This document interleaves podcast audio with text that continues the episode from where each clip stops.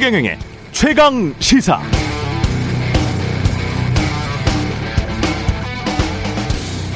네, 지금을 2008년 글로벌 금융 위기 때와 비교하는 사람들이 많은데요. 물론 그때도 주가 폭락했고 원달러 환율이 급등했습니다. 그런데 다른 점도 많습니다. 그때는 디플레이션 시대여서 돈을 막 풀 수 있었는데 지금은 돈 이미 다 풀었어. 풀어 풀었는데도 어 인플레이션이 심각합니다. 그때는 세계 경제 성장률을 중국이 견인했는데 지금은 중국도 어렵고요. 그때는 전쟁이 없었는데 지금은 유럽에서 전쟁 중이고 그때는 미국 가계 부채 문제가 심각했지만 지금은 GDP 대비 가계 부채 비율이 가장 높은 나라 중 하나가 한국이 됐습니다. 무엇보다 그때는 글로벌 공조가 가능했지만 지금은 미중 갈등이 심화되면서 글로벌 공조에 균열이 생겼습니다. 그러나 이 틈에 철저히 자신들의 국익을 챙기는 인도 같은 나라도 있습니다. 정교한 정치 외교가 필요한 시점. 그러나 한국은 2008년 글로벌 금융 위기도 극복한 저력의 나라죠. 극복, 국난 극복의 전통대로라면 윤석열 정부도 당연히 할 수 있겠죠.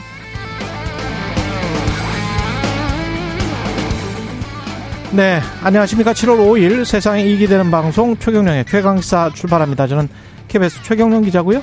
최경령의 최강시사 유튜브에 검색하시면 실시간 방송 보실 수 있습니다. 문자 참여는 짧은 문자 50원, 기본자 100원이 드는 샵 9730 유튜브 무료 콩 어플 많은 이용 부탁드리고요.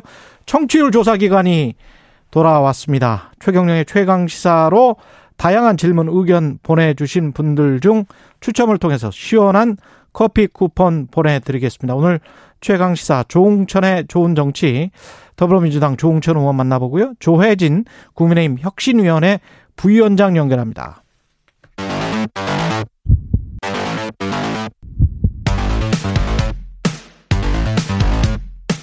오늘 아침 가장 뜨거운 뉴스 뉴스 unboxing 네 뉴스 unboxing 시작합니다. 민동기 기자 김민아 시사평론가 나와 있습니다. 안녕하십니까? 안녕하십니까? 국회 후반기 원 구성은 되지는 않았지만 의장단은 좌우간 선출했으니까 정상화의 기로 어, 길로 들어섰습니다. 그러니까 민주당이 어제 국회의장 음. 단독 선출을 예고를 했었는데요. 국민의힘이 본회의 전에 의원총회를 열었거든요. 예. 일단 상임위원장을 여야 합의로 뽑는 조건으로 본회의 참석 결정을 했습니다. 민주당이 이 조건을 받아들이면서 국회의장 합의 선출이 이루어졌는데요. 양쪽의 이해가 좀 관계가 맞아떨어진 것으로 보입니다. 일단 어, 상임위원장이라는 이 자리를 배분이라는 거를 국민의힘 입장에서는 아무래도 그냥 보고 있기만은 어려운 거, 이 계산을 한 것 같고요. 예. 아, 그리고 지금 민주당 입장에서는 어찌 됐든 다수당의 횡포 프레임에 또 한 번 말려 들어가는 그런 부담을 일단 던 것으로 보이는데요. 국회의장에는 김진표, 오선의 김진표 의원이 이제 후반기 국회의장에 선출이 됐고요. 아, 그리고 어, 김영준 민주당 의원하고 정진석 국민의힘 의원이 국회 부의장으로 선출이 됐습니다. 아, 근데 아직까지 완벽하게 문제가 해결된 건 아닙니다. 그렇죠. 상임위원장 배분과 관련한 원구성 협상을 타결하지 못한 그런 상태고요. 상임위 배분 남아 있고요. 그렇습니다. 특히 국회 사개 특위 구성을 놓고 여야가 계속 대립을 하고 있거든요. 어제 국민의힘 입장은 이렇습니다. 사개 특위 위원장을 국민의힘 몫으로 하고 민주당과 국민의힘 각각 다섯 명 동수로 위원을 꾸리지 않으면 사개특위 구성에 동의할 수 없다 이런 입장이고 음. 민주당 같은 경우에는 사개특위 모든 안건을 여야 합의로 처리하자는 제안을 수용을 했기 때문에 이건 민주당이 양보를 한 것이다. 그 이상을 요구하는 건 오히려 정략적인 의도가 담겨 있다라고 비판을 하고 있습니다. 이건 상당히 평행선으로 이어질 가능성이 높습니다. 그럼 어제 속보가 왔어요. 원구성 예. 뭐 극적 협상 극적 타결 음. 그래가지고 아 이 쟁점이 다 해소가 됐구나. 우리가 안 보는 사이에도 여야가 이렇게 아 이렇게 뭔가 아, 물밑 협상을 통해 가지고 생산성 어, 있는 일을 하는구나. 그렇죠. 예. 겉으로는 막 싸우고 있었지만 다 이렇게 하고 있었구나.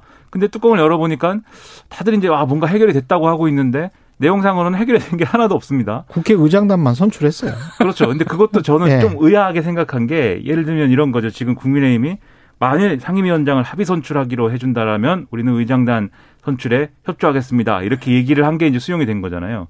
근데 이게 이게 한 한쪽 당이 양당이 있는데 예를 들면 한쪽 당이 우리는 상임위원장을 다안 맞겠습니다라고 하는 게 아닌 이상 음. 지난 지난 총선 이- 직후처럼 그렇게 하는 게 아닌 이상 한쪽 당이 그냥 다수당이 알아서 어 아무리 국회의장은 선출을 일방적으로 했다고 해도 상임위원장들을 다 알아서 그렇게 이 절차대로 선출할 수는 없는 거거든요.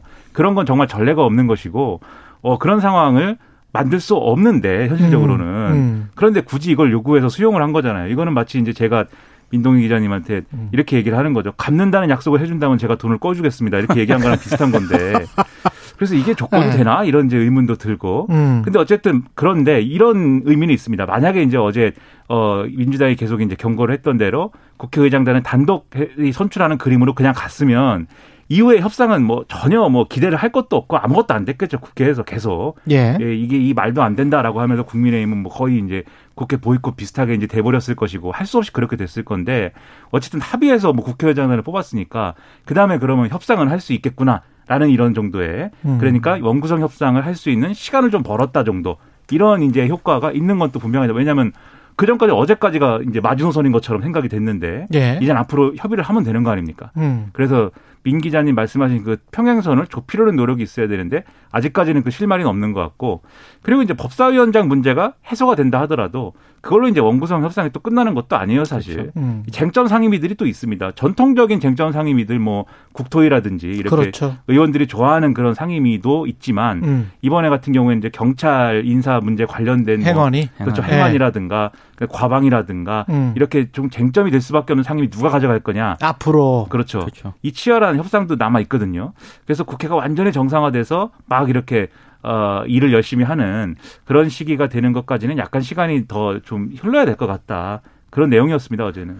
그리고 두 당이 그런 생각도 할 것 같아요. 그 여당은 여당대로 그리고 과반수 이상을 점하고 있는 야당은 야당대로 피해자 코스프레를 하는 게 나은가 또는 본인들이 원하는 법안들을 빨리빨리 통과시키는 게 나은가 그리고 2년 후에 국회의원 그래도 많이 되는 게 최고의 목표일 거 아니에요. 그러면 그 피해자 코스프레와 본인들이 원하는 그게 이제 민생 법안일 수도 있고 개혁 법안일 수도 있고 여러 가지 법안일 수가 있는데 쟁점되는 법안일 수도 있고 그 중에서 뭘 통과시키는 게 또는 뭐 무엇을 통과시키고 싶은 척 열심히 노력을 하나 그러나 피해자 코스프레로 가는 것이 바람직할 것인가 그 계산을 속으로 굉장히 하고 있을 거다. 그게 2년 후에 내 당선에 도움이 되는가 안 되는가 그 계산까지 묶어서 그렇죠. 하고 있을 가능성이 굉장히 높다. 예. 여야 모두요. 음. 지금 경제 상황이 너무 안 좋기 때문에 그렇죠.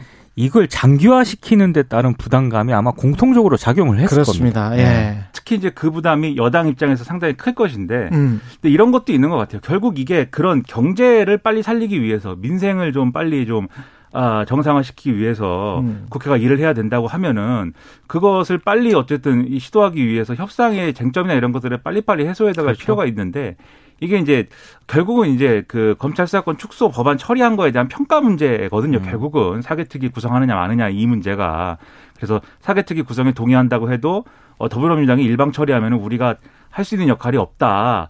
라는 게 이제 국민의힘의 항변이니까 그런 정도는 어쨌든 절충의 어떤 조건 중에 하나로 생각을 해야 될 것 같고 또 국민의힘 입장에서 생각을 해보면 그런 어려움도 있는 것 같아요. 어쨌든 검찰 수사권 축소라는 거는 국민의힘이 그냥 혼자 생각해갖고 결론 내릴 수 있는 바가 아니고 윤석열 정권의 입장하고도 이제 연관이 돼 있는 것이기 때문에 좀 융통성을 발휘하기 어려운 구조가 하나가 있고 그리고 이런 문제도 있습니다. 상임위원장을 생각을 해보면 의원들 입장에서는 상임위원장 한번 했느냐 안 했느냐 굉장히 중요한 문제일 수 중요, 있는데 중요 하죠. 그렇죠. 특히 중진들 입장에서 예. 근데 지난 전반기 국회에서 그게 음. 잘안 되고 뭐 이랬던 것들이 있었던 거잖아요. 그렇죠. 그런 생각들이 있다 보니까 아마 당내 의사 결정에 대한 어떤 조율이나 이런 것들도 아, 좀 여러모로 좀 당 내에서도 서로 상임위원장, 특정 상임위원장 하고 싶은 중진들이 있을 것이기 때문에. 많습니다. 그렇죠. 그런 예. 의사 조율도 아마 여러모로는 여당 입장에서는 골치 아픈 거릴 예. 텐데 빨리 좀 그런 모든 것들을 해소를 해서 국회가 아, 제대로 일할 수 있었으면 좋겠습니다. 9406님은 국회가 항상 가성비는 최악인 것 같아요. 가성비만 최악일까요? 예. 이현태님, 의원님들 협상 적당히 하시고, 이제 국민들을 위한 일들만 하시기를 바랍니다. 저도 그렇게 바라고요. 김승희 의 후보자는 낙마를 했고, 박순애는 임명을 강행, 강행했습니다. 교육부총리. 일단 김승희 예. 보건복지부 장관 후보자는 박순애 부총리 임명 직전에 자진 사퇴 형식을 좀 취했습니다. 예. 의혹이 여러 가지였죠. 뭐 편법 증여, 관사 테크, 정치자금법 위반, 특히 정치자금법 위반 혐의는 선관위가 검찰에 지금 수사 의뢰를 그렇죠. 한 그런 상황이기 때문에 근데 김승희 후보자가요 본인에게 제기된 의혹과 관련해서 이렇게 얘기를 했거든요. 관리 책임에서 자유로울 수는 없다는 지적을 겸허하게 받아들인다.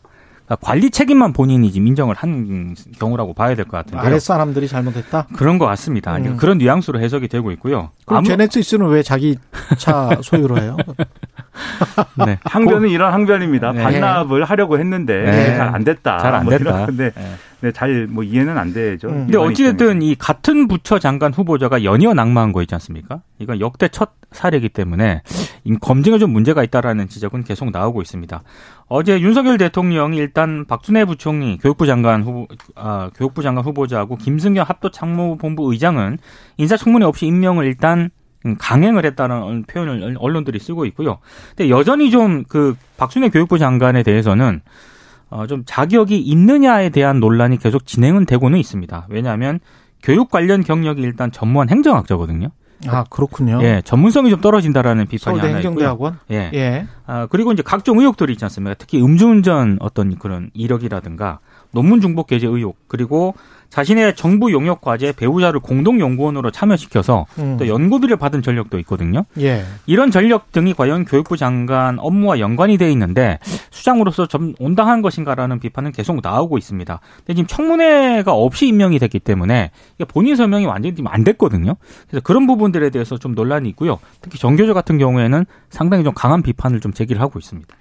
그러니까 이런 걸 고려해도 국회가 좀 빨리 어, 정상화됐어야 되는 건데 좀 안타까운 측면이 있습니다. 김승희 후보자의 자진 사퇴는 뭐 예상됐던 바인 것 같고 그래서 어제 윤석열 대통령도 말씀하셨듯이 이제 어, 출근길에 또 이제 이 질의응답에서 어, 이 얘기를 했어요. 가부간에 빨리 결정하겠다. 음. 어, 라고 얘기를 했고 또 권성동 원내대표가 그 직후에 또 어, 김승희 후보자 자진 사퇴 요구했기 때문에 이렇게 가는 건 만, 이렇게 가는 건 뭐 정해진 순이었는데 근데 그러고 나서 이제 박순애 장관과 그다음에 김승겸 합참의장을 임명 강행한 것이기 때문에 야당은 또 뭐 그런 얘기 하거든요. 이게 결국 김승희 후보자를 어, 자진 사퇴 시키고 나머지 음. 두 후보 임명 강행하는 그 두 가지를 그냥 동시에 한 것이기 때문에 일종의 어, 김승희 후보자 알리바이 아니냐 일종의 우리는 이 부적격 후보자는 이렇게 뺐다 음. 나머지는 임명 강행해도 되는 조건인 거다 지금은 이렇게 간 거 아니냐 여러 가지로 이제 의문이 제기되는 상황임에도 불구하고 이렇게 주장을 하고 있거든요. 이게 근본적으로 애초에 인사 검증이 잘 됐으면 이런 논란을 할 필요가 없는데 인사 검증이 제대로 안 됐다라는 비판에서 지금 자유로울 수 없는 만큼 이게 이후에 어, 인사 검증에 대해서는 보다 철저하게 이제 인사, 인사 검증을 할 필요가 있는 것 같고 또 해야 되잖아요. 보건복지부 장관은 지금 두 해야, 번째 낙마기 때문에 그렇죠. 또 한 번 더 해야 돼요. 그리고 지금 금융위원장 후보자 청문회도 해야 청문회도 되고 해야 되고 할 거 많습니다. 그 경찰청장도 이제 지명이 될 것이기 그렇죠. 때문에 이런 여러 가지로 어, 좀 인사 리스크를 줄여야 되는데, 근데 이런 비판이 나올 때마다 윤석열 대통령이 유념해야 될 점이 있는 것 같아요. 어제도 음. 이제 출근길에 기자들이 물어봤습니다. 이게 심지어 김승희 후보자 같은 경우에는 여당 내에서도 비판이 나오는데 어떻게 생각하느냐라고 음. 얘기했는데 거기에 대해서 대통령이 이제 국민에게 하고 싶은 말을 하면 되는데 전 정부 얘기를 했거든요. 그러니까 전 정부와의 비할 바 아니다. 도덕성과 전문성이라는 측면에 있어서 음. 우린 다르기 때문에 어, 다른 어떤 조치를 취할 것이다라고 했는데 문재인 정부보다는 낫다. 네. 그렇죠. 근데 그게 이제 이 얘기가 이상하지 않습니까? 이게 국민들과 또 여당의 눈높이에도 안 맞는다라고 했더니 그래도 전 정부보다 낫다 이렇게 얘기한 건데 그게 임기 초반에 뭐 이렇게 먹힐 수 있는 어떤 스토리일 수는 있어도 계속 그렇게 답하면 안 되거든요. 예. 이게 전 정부나 민주당의 무슨 뭐 정치적 이해관계 관계없이 국민들이 원하는 거는 전 정부보다 나은 게 아니라 어쨌든 최선의 어떤 국정 운영을 하는 걸 원하는 것이기 때문에 국민의 눈높 이에 맞는 답변을 대통령이 해야 되는데 어제 그런 답변은 상당히 아쉬운 대목이었다고 생각합니다. 그 결국은 지금 현재 임기 초반의 지지율이나 이런 것들을 봤을 때는 조금 좀 경각심을 가져야 될 것 같은데 그런 생각은 별로 없는 것 같습니다. 네. 예. 그 지지율에 일일비하지 않는다는 입장이다 음. 보니까 그런 지적 나오죠. 그런데 지금 상황은 심각하게 받아들여야 된다는 정치 원로 그리고 전문가들의 지적이 상당히 많이 나옵니다. 예. 여당 내에서도 그런 지적 나오고 실제로 음. 보수 언론조차 굉장히 좀 심각한 그렇죠. 상황이다라고 지금 지적을 하고 있거든요. 조금 더 지켜보죠. 예, 공정위원장 후보자 송옥렬 성희롱 발언 의혹이 있었고요. 서울대 법학전문대학원 교수인데요. 음. 어, 일단 언론에 굉장히 자세하게 소개가 되어 있는데 대략적인 내용만 좀 정리를 하겠습니다. 아, 송 내정자가 2014년 저녁 식사 자리에서 대학원 제자들에게 외모 평가 등의 성희롱 발언을 한 게 확인이 됐고요.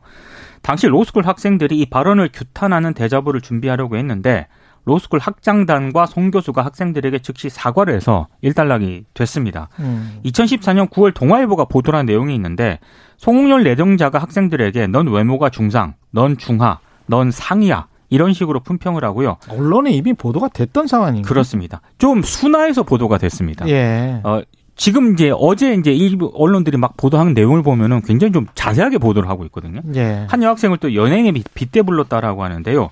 어, 대통령 대변인실이 이 검증 과정에서 이 사안과 관련해서 발언 경위라든가 구체적인 내용 등을 확인을 했다. 근데 당시 후보자가 참석자들에게 사과를 했고 그것으로 일단락된 사안이기 때문에 이런 점들을 고려했다고 일단 설명을 하고는 있습니다. 송 내정자도 어제 입장문을 냈는데요. 아, 다시 한번 진심으로 사과드리고 과오를 인정하고 깊이 반성하고 있다라는 입장을 내놓았습니다. 어찌됐든 이런 도덕성 논란이 뭐 저 내정을 할 때부터 일단 불거진 것도 논란이고요. 또 하나는 이 송 내정자가 공정거래위원장 후보자잖아요. 근데 재벌 기업의 규제 정책을 그동안 강하게 비판해 왔기 때문에 과연 규제 정책을 반대하죠. 그렇습니다. 기업 규제 완화론자로 평가가 되고 있거든요. 윤석열 대통령과 뭐 생각은 비슷하네요. 대통령하고 생각은 비슷한데 음. 공정거래위원장으로서 적합한 인물인가 이거는 좀 평가를 해볼 대목인 것 같고 그리고 마지막으로 사법연수원 동기입니다 윤 대통령하고. 그러네요. 그래서 인재풀이 좀 좁은 것 아니냐라는 지적도 나오고 있습니다. 그 금감원장도 그렇고 공정거래위원장도 그렇고 지나치게 이제 어 어떤 것들을 뭔가 규제를 하거나 그다음에 어떤 잘못들을 뭐 이렇게 어, 끄집어내거나 뭐 지적을 하거나 이런 측면에 많이 포인트가 가 있는 거 아닌가 싶은 대목도 있고 근데 그렇지 않다고 하면은 예를 들면 지금 말씀하신 대로 이 규제 완화론자인데 특히 오늘 보도된 내용을 보면은 금산분리 완화에 대해서 그렇죠. 적극적인 어떤 이 의견 표명을 한 바도 있거든요. 아. 시대적으로 맞지 않다. 예. 근데 그런 것들이 이제 공정거래위가 실제로 이제 어떻게 어좀 어, 정책을 펼지에 대해서 영향을 미칠 수 있기 때문에 그런 것들도 평가를 해봐야 되겠는데. 그러니까 삼성이 굉장히 좋겠네. 삼성생명. 그렇죠. 그 예. 문제가 항상 거론될 수밖에 없는 건데. 어. 그냥 그런 문제들도 인사청문회도 다 이제 이 해소가 되고 뭐 해야 되는데 이게 결국 그런데 법조인 출신이란 말이죠. 그렇죠. 그러니까 이런 면에서 볼 때는 전문성, 도덕성 두 가지 기준에 의해서 보면은 음. 전문성이라는 것을 지금 어 상당히 어 상당히 어, 장담할 수 있는 어떤 그런 어떤 이력인가에 대해서는 물론 이분이 상법의 권위자이기는 합니다만 네. 예. 이제 그런 부분에서는 의문이 제기가 될 수가 있고 그리고 거기에 더해서 그런 이 전문성이 있다고 하면 철학의 방향에 대한 문제 제기가 있을 수가 있어요. 그래서 그런 부분들을 어떻게 해명할 것이냐, 어떻게 쟁점을 해소할 것이냐 중요해 보이고 도덕성은 이런 발언을 한다는 것은 결국 이런 세계관을 가지고 있기 때문에 나오는 발언 아니겠습니까? 그리고 이게 이런 발언이 문제가 된 게 또 이 정부에서 뭐 청문회를 제외하고서라도 첫 사례도 아니고 그렇죠. 지금 대통령실에 있는 뭐 시인 시인이셨던 분이 있잖아요. 그런 논란이 있는 거기 때문에 이 부분에서는 성심성의껏 어쨌든 설명을 하고 그때 잘못을 했다면 어떻게 책임져야 되는지까지도 잘 얘기를 하는 그런 과정이 있어야 됩니다. 공정거래위원회라는 게 시장의 경쟁을 촉진하는 쪽이잖아요. 그래서 시장은 공정하지 않다라는 기존의 시장이 공정하지 않기 때문에 공정하도록 이렇게 지형을 조금 조금씩 바꿔준다는 그런 의미에서 자본주의의 공정거래위원회와 같은 거를 안 두고 있는 선진국은 없거든요. 그러면 공정위원회 거래위원회가 해야 될 일이 명백한데 그렇죠. 이게 이제 기존 시장의 기존의 질서 대기업 위주의 기존 질서를 오히려 더 강화시키는 쪽으로 생각을 가지고 있는 분이 공정거래위원장이 되면 그러면 어떻게 될지는 뭐 자명한 노릇인데. 재계 총수들은 좋아할 것 같습니다. 재계 총수들도 네. 좋아하고 아직 지배 구조가 완결이 안된 그렇죠. 기업들이 있거든요. 대기업들이 몇 개가 있는데 그 기업들도 굉장히 좋아할 것 같아요. 그 이슈와 관련해서. 그리고 네. 뭐 신문 산업 같은 경우 공정거래위원회 굉장히 많이 적발이 됐었었잖아요. 지난 정부에서. 근데 그런 것들도 거의 사라질 것이고. 예. 또 전통적인 쟁점이 있지 않습니까? 예를 예. 들면 뭐 전속 고발권 폐지라든지 이런 그렇죠? 것들에 대해서도 음. 아마 의견이 어떻게 하, 어떻게 하는 게 검찰이나 이런 수사기관하고 어떻게 의견 조율을 하는 건지 이런 것들도 전통적인 쟁점인데 모르겠습니다. 윤석열 대통령은 어쨌든 검찰총장 출신이고 또 가까운 법조인이 어쨌든 뭐 이렇게 공정거래위원장을 맡게 된 것 같은 그림이니까 음. 오히려 쟁점이 안 될 것 같고 그런 것들이 예. 앞으로 공정거래위원회의 역할이나 위상 이런 것들이 또 어떻게 되는 거냐도 한번 포괄적으로 생각해볼 필요가 있는 그런 인사라고 봐야 되겠죠. case by case로 봐야 되겠는데 어, 어떤 사안들이 나타날 겁니다. 그러면 그때 공정거래위원장이 어떤 판단을 하고 정부가 어떤 판단을 내리는지 그때 가서 또 한번 보도록 하죠. 그리고 새 경찰청장이 내정이 됐습니다. 어, 내정은 됐습니다. 일단 음. 치안 정수 초대 치안 정수로 윤희근 경찰청 차장이 내정이 됐는데요. 지난해 12월에 치안감을 달았거든요. 근데 반년도 되지 않아서 치안정감으로 승진을 했고 이번에 경찰청장에 오르게 됐습니다. 초고속 승진인데 아 근데 과연 이게 박수를 쳐줘야 할지 그건 잘 모르겠습니다. 일단 그 지금 경찰 같은 경우에는 내부가 행안부의 경찰 통제에 대해서 지휘부가 적극적으로 대응을 하지 못하고 있다라고 하면서 불만을 표시를 하고 있거든요. 예. 근데 그렇다라고 해서 지금 경찰청장이 어 경찰 지휘부를 지금 대통령이 질타한 상황에서 또 이게 각을 세울 수도 없는 그런 상황 아니겠습니까? 음. 그러니까 이달 말 행안부에 또 경찰국이 신설이 되면 경찰에 대한 행안, 부의 장악력은 더 커질 수밖에 없기 때문에 지금 자기 경찰청장은 경찰과 행안부 사이에서 중재역 정도밖에 할 수 없지 않겠느냐 이런 관측이 나오고 있기 때문에 아마 누가 되든 간에 굉장히 골치 아픈 자리가 될 것 같습니다. 이게 결국 뭐 어제는 또 다른 사람 이름 거론되다가 오늘은 어제 이제 어, 오후 지나고 나서 이제 음. 이 얘기 나오고 했는데 이 윤희근 차장 이분도 정보통이다 이런 그 평가하지 네. 않습니까? 네, 그렇더라고요. 근데 경찰 중에 정보 경찰 출신들이 사실 또 예를 들면은 검찰에서 과거 이제 공안통들이 그랬던 음. 것처럼 정무적인 감각이나 판단 이런 것들이 뛰어나기 때문에 승진도 빨리 하죠. 빨리 그렇죠. 음. 그 역으로 얘기하면은 정권하고 코드를 어느 정도 맞춰가는 어떤 그러한 역할을 하기에 적합한 인사인 것도 사실이거든요. 네. 그래서 이전까지 뭐 인사와 관련돼서는 경찰대 출신이냐 아니냐 뭐 이거를 가지고 근데 이해를 했다고 하는데 경찰대 출신이더라도 지금 상황에서 충분히 이제 정권 차원에서 뭐 컨트롤 못하거나 그런 인사 아니고 컨트롤할 수 있다 이렇게 보는 거 아니냐 이런 시각도 있기 때문에 경찰 입장에서는 그런 걸 또 분리시키고 수사나 이런 것들 공정하게 할 수 있다 독립적으로 할 수 있다 라는 걸 보여줘야 되는 임무가 있는 거 아니겠습니까? 그런데 오히려 이제 그럴 수 없는 어떤 논란에 음. 빠져들 수가 있는 국면이 조성이 돼버려 가지고 인사와 무관하게 그런 것 그런 의혹들을 어떻게 해소해 줄 것이냐가 중요한데 지금 상황에 쉽지 않겠죠 이게. 음. 경찰국 신설에 반대하는 경찰들 릴레이 삭발 앞으로 이제 매일 세 명씩 삭발하겠다는 거 아니에요? 네, 계속 될 겁니다 아마. 예. 이걸로 또 차기 경찰청장 이 문제를 풀어야 될 입장에 처해 있거든요. 지금. 음, 네. 경찰청장이 어떻게 또 나올지 모르겠습니다. 그렇습니다. 예, 민주당은 민주당의 박지원 전 공동 비대위원장이었죠. 전대 전당대회 당대표 출마가 안 되게 됐습니다. 일단 우상호 비대위원장이요. 당무위원회에 박 전 위원장 출마를 위한 예외 조항을 안건으로 부의하지 않기로 했다. 이렇게 일단 입장을 내놓았고요. 비대위원들이 예외를 인정할 불가피한 사유를 발견하지 못했다고 판단했다. 이렇게 입장을 내놓았거든요. 예. 그러니까 민주당은 일단 기본적으로 당원 당규라는 원칙을 우선시하겠다. 이걸 이제 한 결정으로 보이고 또 하나는 공직선거가 아니라 이게 지금 당대표 출마지 않습니까? 음. 여기에 예외 조항을 적용하는 건 무리라고 일단 비대위원들이 판단을 했던 것 같고요. 그래서 특혜 논란이 제기된 점도 좀 부담으로 작용한 것으로 보이는데 일단 언론들 보도를 보니까 아, 박지원 전 위원장이 자초한 측면도 있다. 뭐 이런 지적도 나오고 있습니다. 이게 왜냐하면 스스로 혁신 쇄신을 말했으면서 본인에 대한 원칙을 좀 간과하지 않았느냐. 6일 지방선거 공천 당시에 일부 출마자들의 자격 문제를 좀 거론을 했었는데 반대했었거든요. 근데 이제 그런 원칙을 강조했던 박 전 위원장이 특혜 공천 당, 논란 당사자로 몰리는 그런 상황을 본인이 좀 자초한 측면이 있다. 이런 지적도 언론들이 좀 하고 있습니다. 그러니까 박지원 전 위원장이 지금 상황에 대한 어떤 오해와 그다음에 이런 좀 어, 뭐랄까요, 여러모로 익숙치 않는 이런 것들이 있는 것 같아요. 실, 이, 어제도 말씀드렸습니다만 이게 쉽지 않거든요. 이 조항을 그냥 박지원 전 위원장한테 어, 당무에서 결정해가지고 당권 조항에 대한 예외를 그냥 적용하는 거 쉽지 않았거든요, 애초에. 그렇죠. 그래서 이거를 공세적으로 얘기한 거는 상당히 판단 미스가 있었다고 생각을 하는데, 근데 이런 건 있습니다. 어쨌든 정치경, 정치력이 오래된 인물이 아니기 때문에 음. 지금 이렇게 자충우돌 하면서 갈 수 있어요. 그러면 민주당에 있는 이제 그동안 정치를 해왔던 선배들 입장에서는 거기에 대해서 사실관계를 잘 설명하고 이 조항은 음. 예를 들면 공직선거에서 외부 영입 인사를 위한 조항이다 또는 정치 세력 간에 통합을 했을 때 상대 정치 세력을 배려하기 위한 조항이다. 뭐 이렇게 설명을 해 가면서 이 오해를 불식시키는 게 중요한데 오히려 오해를 상당히 키운 상태에서 박지원 전 위원장의 그런 설명이 어려웠던 것 같고 그리고 실제로 이 발언 나오고 나서 이 몇몇 일부 의원들이 일 의원들 전직 의원들이 페이스북이나 이런 걸 통해서 막 이 면박을 주고 공격을 하고 뭐 이러거든요. 예, 예. 그런 모습 자체가 국민들에게 어떻게 보이겠느냐. 이 박지원 음. 전 위원장의 요구가 정당하냐를 떠나서 그런 걸 지금 깨달아야 되는 측면이 있는데 이 국민들이 볼 때는 아 필요할 때는 젊은 사람 이, 이 정치 이력이 없는 사람 막 이렇게 데려다가 써놓고 음. 이런 상황이 되니까 바로 또 이렇게 막 혼내는구나, 버리는구나, 이렇게 볼 수 있거든요. 저는 민주당이 그런 점에서 지금 이 민주당의 구성원들이 이렇게 대응하는 것에 대해서는 이 별, 별로 바람직하지 않다. 음. 잘 정리를 하면 되는 문제를 세련되게 정리하면 되는 문제인데 상당히 우려가 됩니다. 뉴스 unboxing 민동기 기자 김민아 평론가였습니다. 고맙습니다. 고맙습니다. KBS 일라디오 최경영의 최강시사 듣고 계신 지금 시각 7시 45분입니다.